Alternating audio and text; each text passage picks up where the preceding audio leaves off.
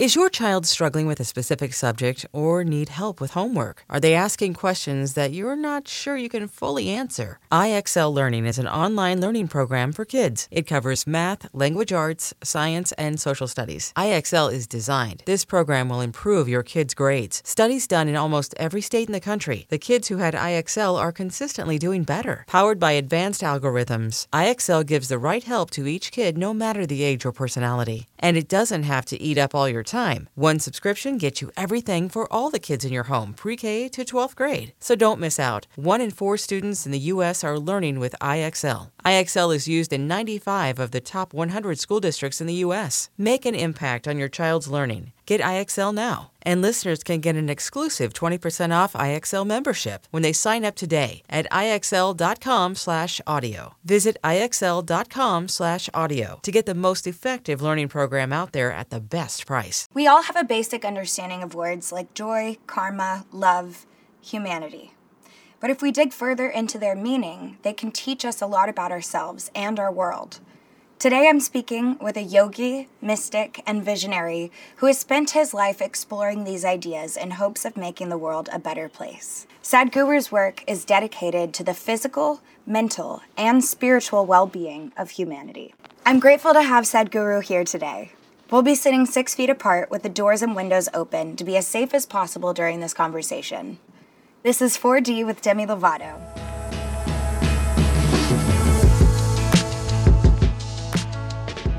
Well, I just want to start by saying I am so honored and so appreciative to have Sadhguru here. We are sitting six feet apart and with the doors and windows open so it is safe as possible. Um, hello, Sadhguru. Thank you so much. Wonderful. Thank you for coming. It is an honor to have you. And every time that I have a guest on the show, I like to let them introduce themselves to my audience. So, if you want to give my audience a quick bio or description of who you Oh. are. Nothing much to say about myself because uh, in my experience, I still feel like I was born yesterday. What's there to say in a day? Right. Wow. Well, that is why you are here. it is the wisdom that you have to share with all of us that I'm so honored to share with my audience as well. And, you know, I'm constantly trying to work on expanding my consciousness as well as teaching my fans how to do that, as, you know, trying to encourage them to meditate. Um, I wanted to ask you about your spiritual journey. You know, when did your journey with yoga and your spirituality, when did it begin? You want the long story or the short story? But Whatever you want. I, you can give me the long one, I don't mind. See, uh, this started when I was like four, four and a half years of age. Suddenly I realized that I actually don't know anything. I don't know anything means I don't know anything at all. Like uh, if somebody gives me a glass of water, I'm just staring at this water for hours because I don't know what is water. I know I can drink it, I know how different ways I, how I can use it, but I do not know what it is. Actually, even today, nobody knows what it is. Water is the only thing available in all three states. It is there as liquid, it is there as, uh, you know, out in the air, it is there as solid ice. And one or two-thirds of your body is water, two-thirds of the planet is water. If you want to look for life, we look for a drop of water. But do we know what it is? Actually, with all the scientific exploration, we have only learned how to use different things or abuse different things. But we still do not know even a single atom in its entirety. We do not know.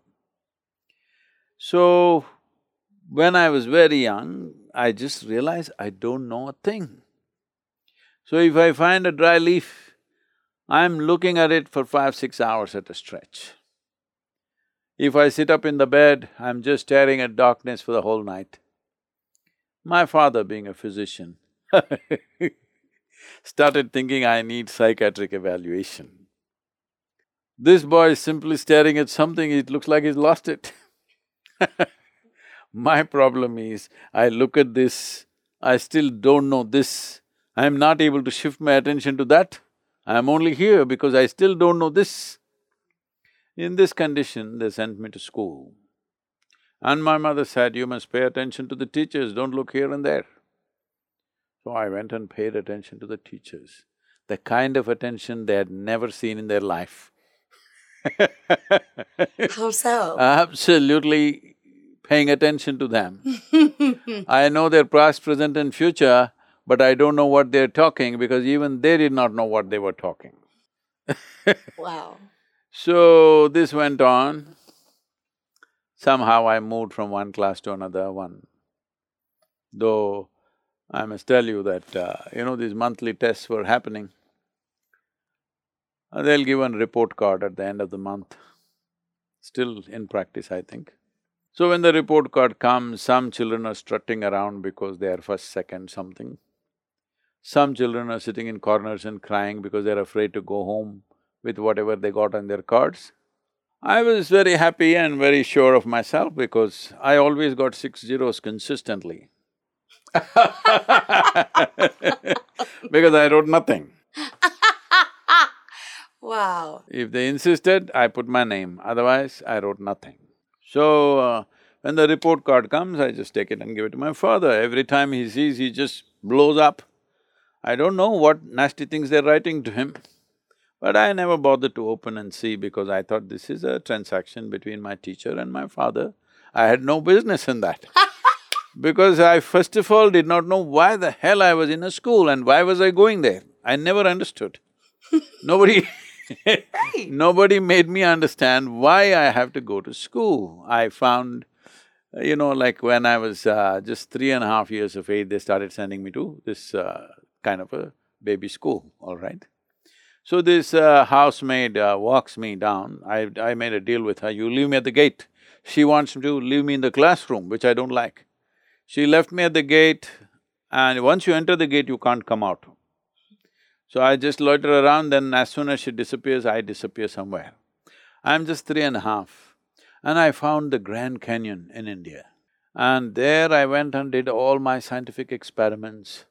I… my father was a physician, I emptied lots of bottles which were at home and caught tadpoles, all kinds of insects, this, that, I was making a scientific study. But after three and a half months, they caught me and said that I was playing in a gutter.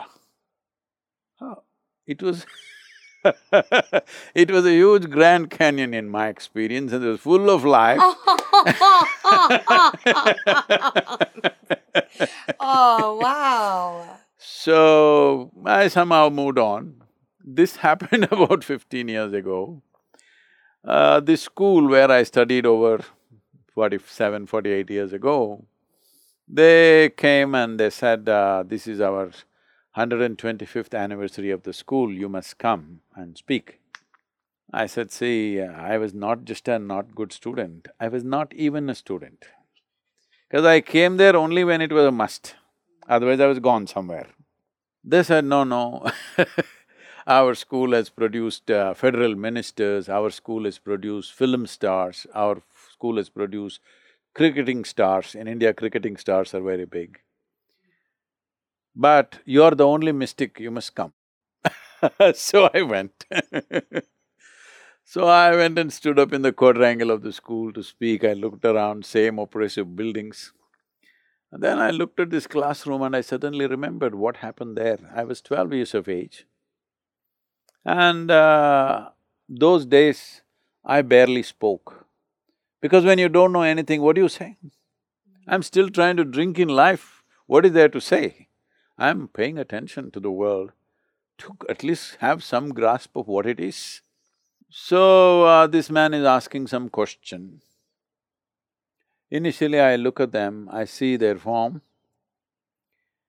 and I hear their voice, but I don't understand their words, I just hear sounds. Because people are coming and making sounds, this is what I saw in the school. Teacher after teacher, they come and make sounds, make sounds, make sounds, because I realized that, see right now I'm talking, actually I'm making only sounds. Suppose I start talking in one of the Indian languages that you don't understand, you have no clue about. As far as you're concerned, I'm just making sounds, isn't it? So I realized it's me who is making up the meanings in my head, they're just making sounds. So I stopped making meaning in my head. I just looked at them and they went on making sounds and it looked so amusing, so a big smile spread on my face But they were not amused right, right. They were not amused at all. But you know, I wish more people would would do what you were doing, which is drinking life in and you know just observing. There is too much expression and no experience. Yes, you're absolutely right. And uh, what do you say to people who who who need to listen, who need to drink life in a little bit more? Human experience happens from within. Pain and pleasure is generated from within us. Joy and misery generated from within us. Agony and ecstasy generated from within us. But we're thinking something else is doing it to us. So the more and more I looked at it, I understood the mechanics of how what we call as human functions from its very core of non-physical dimension to the physicality of who we are. As I observed it more and more, I realized various things. One day I was like around seventeen or eighteen at that time. Food was, uh, uh, no, I don't call this a eating problem, but I ate a lot. I never put on any weight because I was so intensely active all the time, physically active in sport, in climbing rocks, riding motorcycles, or at that time I was riding a bicycle endlessly. So one day I put my… a morsel of food in my mouth and it exploded in my mouth. I suddenly realized something that is not me, coming from somewhere, suddenly is becoming me within my mouth, not even… it didn't even go into my stomach, right here, it's just becoming me. That's how it's happened, isn't it? It just hit me so hard. Suddenly I started eating slow because not by choice, not by wanting to be slow, suddenly the experience of eating became like the greatest thing because something that's not me, it is no more about taste, it is about something that's not you, is becoming you. This is the greatest love affair happening within myself. Mm. It just exploded. Like this it went on and uh, by then uh, I had become a super skeptic about everything. Skeptical about social situations, moralities in the world, uh, religion, politics, economics. I'm super skeptical about everything. Then I started a few businesses because I was crisscrossing India on my motorcycle. Then they stopped me at the borders. I was nearly twenty, but I did not know there is something called as a passport, you know, that's another generation. They stopped me and said, uh, where is your passport? I pulled out my driving license because I've been riding since I was twelve without a license. By the time I got eighteen, within three months I got my first driving license. Well, I thought my driving license is like, will take me anywhere in the world. These guys stopped me at the border and said, this is not going anywhere, you need a passport. So I did not know what it is, where to get it from, I came back, figured it out. Within six months I got a passport because I thought I'm going to just ride away across the world. Then I knew I need some money, so I started a business, I started a farm.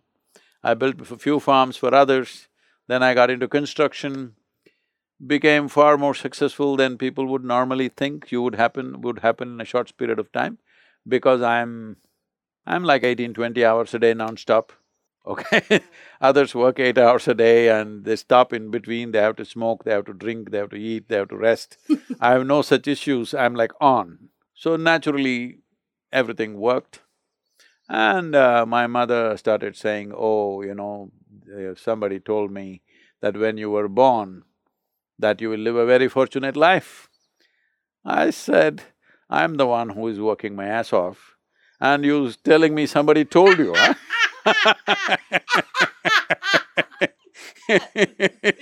Somebody told you I'm fortunate. Do you know all the circus I'm going through? Yes. To produce results on the surface. Do you know all the circus that happens inside? Yes, I do know that feeling. I felt… I, I actually had an experience where I went to a church convention and when I was younger and someone had prophesized over me and said the same thing. And now I kind of feel the same way. I mean, I'm working so much. Thank you. And, and it, it is a privilege, but it is hard work, isn't it? It depends. If you do it joyfully, it's exciting. If you do it miserably, it's hard.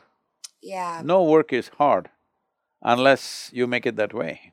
Would you say that changing your perception is the key? See, if you're joyful, you will swim up and down twenty-five times.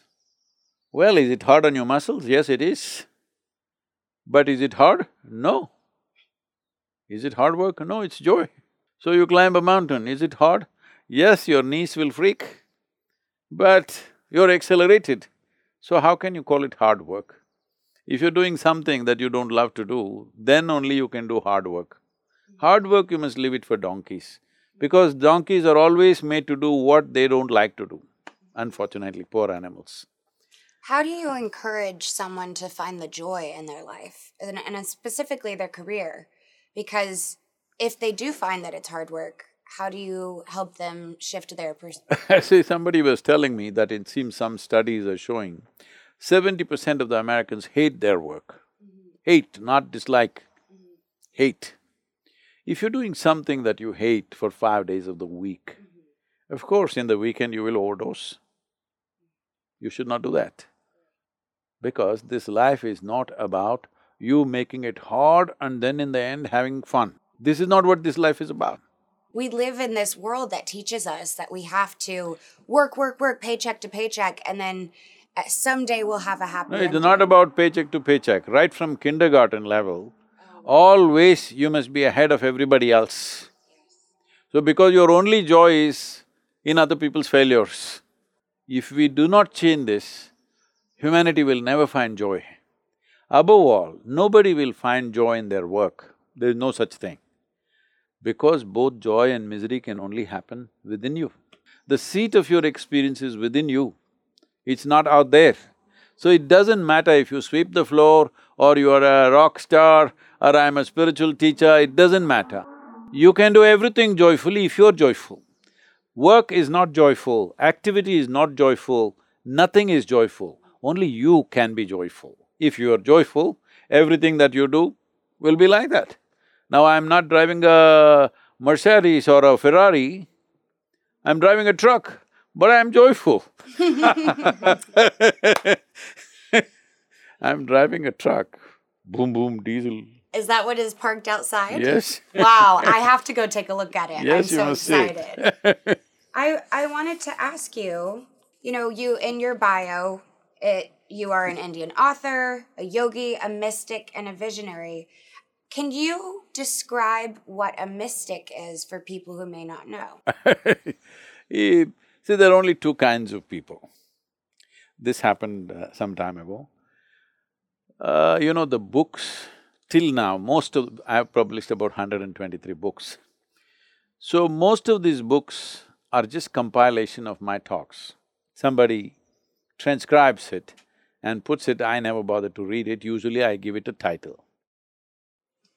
Amazing. Only these last three books, Inner Engineering, Death, and now the Karma, these three books I've sat on it and worked a little bit on it. Mm-hmm. Otherwise, they're just talks, people compile and put it on. So this particular thing came to me, I just flipped through and uh, then I wrote the title of the book, Of Mystics and Mistakes. Then our English publication department, uh, because we publish in various languages, uh, came back and said, Sadhguru, this is too much up in the face, you can't just say of mystics and mistakes. I said, see, there are only two kinds of people in the world, mystics and mistakes. Wow. Those who have made a mistake with their perception, they are mistakes. So much suffering happens because of that. If you perceive everything right, people will call you a mystic. wow. so anybody could be a mystic. Of course. Wow. I love If it that is… if it is uh, so unattainable, that means uh, I must be some kind of a alien. Okay, so I do have to ask, speaking of aliens, do you believe in extraterrestrial beings? Well, I'm talking to you. I don't know if that's a compliment or not. a part of the reason why I work so much on my consciousness is so that I can make contact with beings from another, you know, from other dimensions. See, uh, because you're using the word consciousness, let me say this. So there are many aspects to who you are right now. There is a body, physical body, which is an accumulation. The food that we've eaten has consolidated itself like this. There is a mental body. Mind is not just here, it's across the body. Every cell in the body has its own intelligence and enormous amount of memory, isn't it? Every cell in your body remembers trillion times more than what your conscious mind can remember, because it remembers your forefathers. Your cells must be having some trouble because of so many different origins but still, your body is not confused. It remembers perfectly well, exactly. Confusion can happen in your head, but no cell in your body is confused. All that memory is perfectly preserved, isn't it? The imprints of million years. So there is a mental body. We call this manomaya kosha, that means there's a whole mental body. So this is hardware, that is software. You may have good hardware, you may have good software, but if you don't plug it into quality power, both these things are as good as stones, isn't it? So the third dimension is referred to as pranamaya kosha or the energy body. There's an underlying energy body. So the whole work of yoga is to handle the energy body in such a way because if your energy body is done in a certain way, your physical and mental body will only be a reflection of that.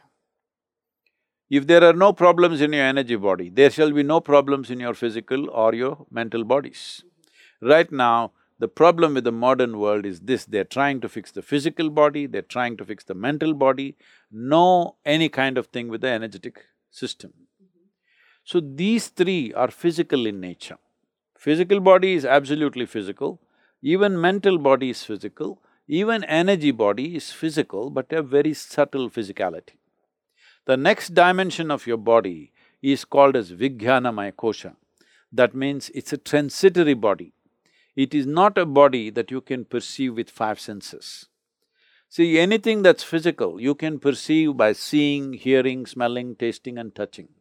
Anything that's not physical, you cannot see it, you cannot touch it, you cannot feel it, you cannot smell it, you cannot hear it.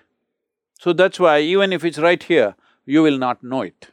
That doesn't mean there is nothing here. There are a whole lot of stuff here, but you don't feel it because these five senses are no use for those purposes. These five senses are wonderful for survival. It gives you a picture.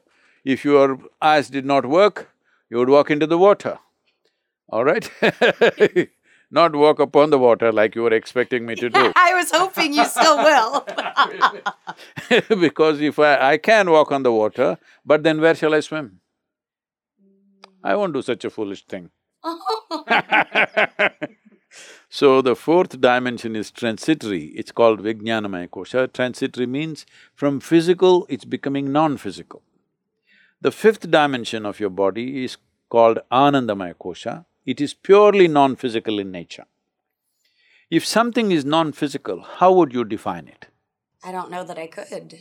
You cannot, because only if there is some kind of, you know, mm-hmm. boundary, you can define, you can say, oh, this is a woman, this is a man, this is a house, because there is a boundary.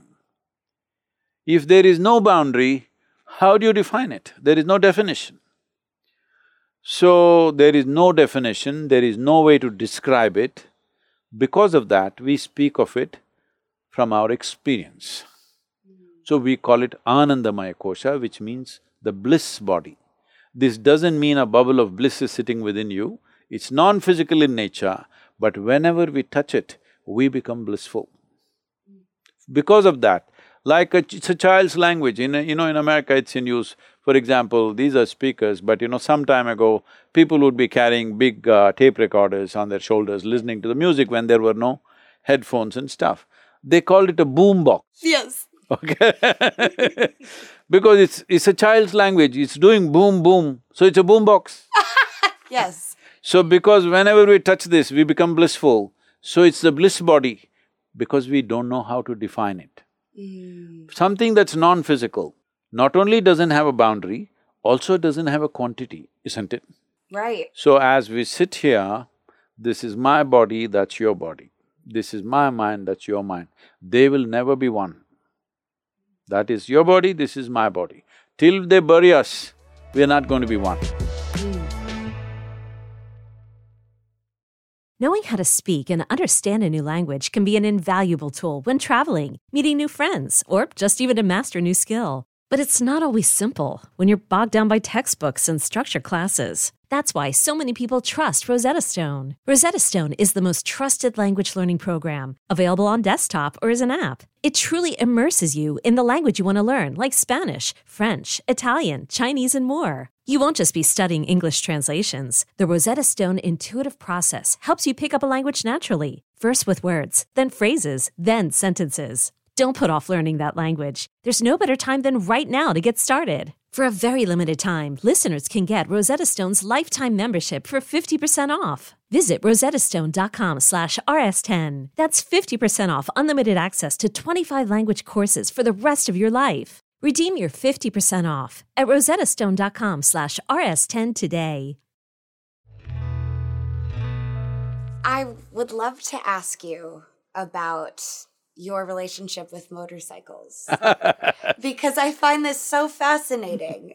I it's not every day that you see um, a yogi on a motorcycle, and and then finding practices, you know, or or learning valuable lessons through it. What drew you to motorcycles, and what did you learn from it? I started riding small scooters and motorcycles when I was twelve. Yes. It was not legal, but still, it is not motorcycle per se. If you were walking, you could cover only that much terrain. If you were on a motorcycle, it took you where? Like I was just saying, it's not about freedom, it's about the ropes. So legs were ropes, so bicycle became freedom. Once you saw a motorized bicycle, naturally you went for that, all right? Right, right. So as I said, I crisscrossed India on my motorcycle at that time. But after that, things happened when I was twenty-five, this whole thing exploded, my myth of who I am, my individuality exploded and completely I lost everything. One afternoon, I went up the hill, a small hill in Mysore. Are you familiar with India? No. No. You should come. Well, I have been, but I didn't get to spend too much time there. There is a city called Mysore in the south. So that's where I grew up. So there's a small hill. Generally, this is the thing there, at least at that time, the tradition in the hill in Mysore city is, if you… Uh, if you want to test our motorcycles, of course we go up Chamundi Hill. If you want to camp, we go up Chamundi Hill. Want to party, we go up Chamundi Hill. We fall in love, we go up Chamundi Hill. We fall out, we have to go up Chamundi Hill. If you have nothing to do, you go up Chamundi Hill. So one afternoon, between two business meetings, I had nothing to do. So not even thinking about it, I just rode up Chamundi Hill, parked my motorcycle, went up and sat on a rock that was familiar to me. Suddenly, for the first time, I did not know really who… what is me and what is not me. What was me was just all over the place. And I couldn't figure out what's happening to me. And I was… every cell in my body was dripping ecstasy, bursting with ecstasy. I don't know what was happening to me, I thought this lasted for 10, 15 minutes, but when I came back to my normal senses, it was about four and a half hours. I was sitting right there, eyes open. It was three thirty in the afternoon when I sat there, sun had set, it had become dark. But for the first time in my adult life, tears. Me and tears were impossible. I live like this, but tears to a point my shirt is all wet. So when I ask my super skeptical mind, what is happening to me? The only thing that my mind could tell me is maybe you're going off your rocker. But within myself, I knew I've hit a gold mine. I don't know what it is, but I knew this is not something to be lost. So when I shared with my closest friends that something like this is happening to me, but just close my eyes, I'm just gone. Uh, hey, come on, what did you drink? Come on, what did you pop? Where did you get it? well, this is all I got. So suddenly I realized there was no context in the society around me as to what was happening to me. Nobody knew what was happening to me people, my family started looking at me with some concern because suddenly, you know, the shape of my face was changing, my eyes changed, my voice changed. Within matter of three, four weeks, my gait changed. Even if I tried to walk the way I was walking earlier, I couldn't walk. Suddenly my gait changed, everything changed. And lifetimes of memory just descended on me in such a way that it became a bit challenging to be with the people who were around me, my family, my friends, my work. I was… by then, within five years, I was known as a very successful entrepreneur, having half a dozen businesses going. I just couldn't go there anymore. I went there one day and I just sat there for some negotiation.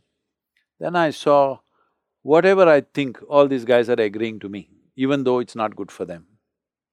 That's the day I decided I will never sit for any negotiation ever. Even now, even for the yoga center, so much land is being bought, sold, whatever happening, I never sit for any negotiation because if I think something, they will do just that. so, I said I'll never again sit in a business deal, ever. I've not done that till now and I will not do it. So I just stepped out of my business and traveled around for about a year, year and a half trying to check out what was coming in my memory, lifetimes of memory. So I traveled just to check if it's true. Though in my mind it was crystal clear, I was such a skeptic, I was trying to somehow prove it wrong. But every bit that I saw was there, I traveled thousands of kilometers across India trying to identify those places. After that, there's been no looking back, uh, the last thirty-nine years. At that time, I sat down after about maybe a year or maybe a few months. I thought, see, this is fantastic. If I simply sit here and don't mess with my mind, I'm ecstatic, bursting. And I knew this is true with everybody. I tried with a few people and it worked. Then I made a plan. In two and a half years' time, at that time the world's population was 5.6 billion people. In two and a half years' time, I will make the entire humanity ecstatic. I've invented, I've discovered this. Thirty-nine years now Been working seven days of the week, 365 days, over 16 to 18 hours a day. Here I am. People say we have touched over a billion people today. But a billion is not the world, world has become nearly eight billion now. So I'm just telling you my sob story, I will die a failure, but a blissful failure I I don't think that you will be dying a failure, if it's any consolation.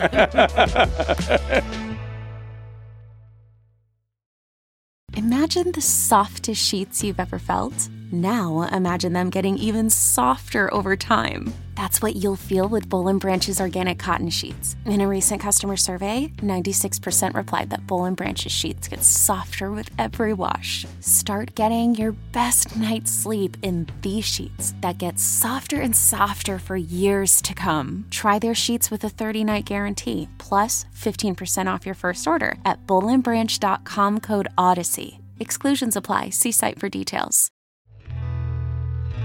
So my podcast is called 4D with Demi Lovato. For don't say 4D and all because there's a whole bunch of idiots back in, in the India who have some problem with the word dimension. They think I use it too many times. What they don't understand is that in my life, I constantly live multiple dimensions within myself. So now that you are also 4D, just for them so that because they always feed on this one word and you know, say ugly nasty things about me so that they are also happy, I will say it 4D means dimension, dimension, dimension, dimension, so that all the idiots are happy. Yes. I guess I don't need to explain to you what 4D means. Any fool who thinks that what I do not know cannot exist is a bloody fool. Mm-hmm. Okay? So you might not have experienced the fourth dimension, but you know there is something beyond what you know that's very important. Yes, exactly. So that's 4D. Yes. And and okay, you said it perfect. I'm saying for all those people who might not have experienced anything beyond what they see, what they hear, what they smell, what they taste and touch, essentially sense organs, do not ever think that what you do not know cannot exist. That is the crown of ignorance. Ignorance is there, ignorance is not bad as long as you know you're ignorant. Yes, when I know that I do not know, I am… my intelligence is constantly seeking. You cannot help it. It's not a choice, I am going to become a seeker. There's no such thing. If you realize you do not know, everything within you will start seeking. So, you will destroy your seeking the moment you think, what I do not know cannot exist in this world. So, it's good if you are in fourth dimension, if you are in three dimensions, you must talk about the fourth dimension. If you are in fourth dimension, you must talk about the five, fifth dimension. When I say talk about, you're not talking about something that you do not know. At least you're addressing there is something more than what I know. And that's very important. That is an acknowledgement of the limitations of what I know, so that always there is a seeking that you're seeking never sleep, your intelligence never sleeps. Your body may sleep because it needs sleep, but your intelligence, your consciousness, your seeking need not sleep. Eight hours a day seeking is not going to work. You need twenty-four hours, all your life you're seeking, otherwise your life will become very small. Most people are not even in three dimensions, they become just one. Their thought and their emotion is everything. Yes. what do you say to people who who want to help shift those people out of their first dimension views? Right now, uh, I've, uh, you know, like, this is not… Uh, I don't know how to name it because whichever way you say it, people will think it's one kind of description. We have launched what is called as Conscious Planet. I'm seeing how people who have influence in the world can own it and take it on. Because the idea is just this. One, there is something about human consciousness. Another is an ecological situation which needs urgent attention. All this talk about meditation, consciousness, spirituality, seeking, all this is only meaningful if we make sure there is life on this planet for the next few centuries or millennia. Right now, that's in serious threat. In the last fifty years, more than sixty percent of the vertebrate po population is gone. Eighty percent of the biomass insects are gone in the last thirty years. They're saying by 2020, you know, this uh, 21st century ends, they're expecting more than fifty percent of insect species will be gone. This means there is a serious threat to life. When I say serious threat to life, See, there is substantial evidence to show that if all the worms disappear right now, life on this planet, including you and me, will end in not more than eighteen months. If all the insects disappear, life on this planet will end in four and a half to six years. If all the microbes disappear, it will end right now, right now. But if all of us disappear, human beings, land will flourish, life will flourish on this planet. So this unnecessary level of significance that we have attached to ourselves and our existence needs to go down a little bit. Our love for life needs to go beyond our species. This is very, very important. This is yoga. Yoga means union, that you experience everything as a part of yourself. If this experience doesn't happen to more and more people, especially if this experience doesn't happen to people who hold responsible positions in the world, we as a generation will be opening up a threshold of destruction which is very difficult to turn back. I am deeply involved in this, I have been in touch with various scientists, uh, United Nations organizations. Everywhere it's very clear that if we do something significant to turn this back in the next fifteen to twenty years, things will turn around in forty to sixty years' time. But if you let it go, these twenty years, go business as usual, then if you try to turn it back, it may take two hundred years to turn it back. So, right now, either we correct this consciously or nature will correct it in a very cruel way. Lot of people already, already environmentalists, not virologists, environmentalists have started talking and saying the present pandemic also is one of the outcomes of this environmental disaster that we are unleashing upon ourselves. So conscious planet is… because as I see, there's really no problem on this planet. There is only one problem, the human being. There is no other problem. If you fix you and me, it's a done thing. But to make everybody willing, as I said, last thirty-nine years, I thought who would refuse to be ecstatic? Mm-hmm. Who would not want to be blissful? But people are so deeply invested in their miseries, how much ever you do, they hang on to their miseries. This is because still life is compulsive, it's not become conscious. A human being, so we don't call, refer to any other creature as a being, only to this one, because this is supposed to know how to be. If you know how to be, what is the problem? There's absolutely no problem with this. Mm. Well, I think that I have to end it there because that was actually my favorite thing that I heard you say. And I want all of you, people like you, young people who have influence over the next generation, to take up this conscious planet. This is not my organization, this is not my business. I think this is the business of this generation to create conscious human beings and in turn create a conscious planet so that we will leave something that we are proud of for the next generation. Otherwise, we are uh, leaving it like a disaster. We are leaving the world like it's been ravaged by war. We call this business. Mm, business, yes. Uh, do you have any last words of wisdom for my audience? I'm going to live for some more time. Why do you want me to tell the last words right now? You're right. You have a very good point. Never mind. We'll have you back another time. My beard may be gray, but I'm I'm living for some more time. Yes, you are. Yes, you are. Thank you so much. Thank you.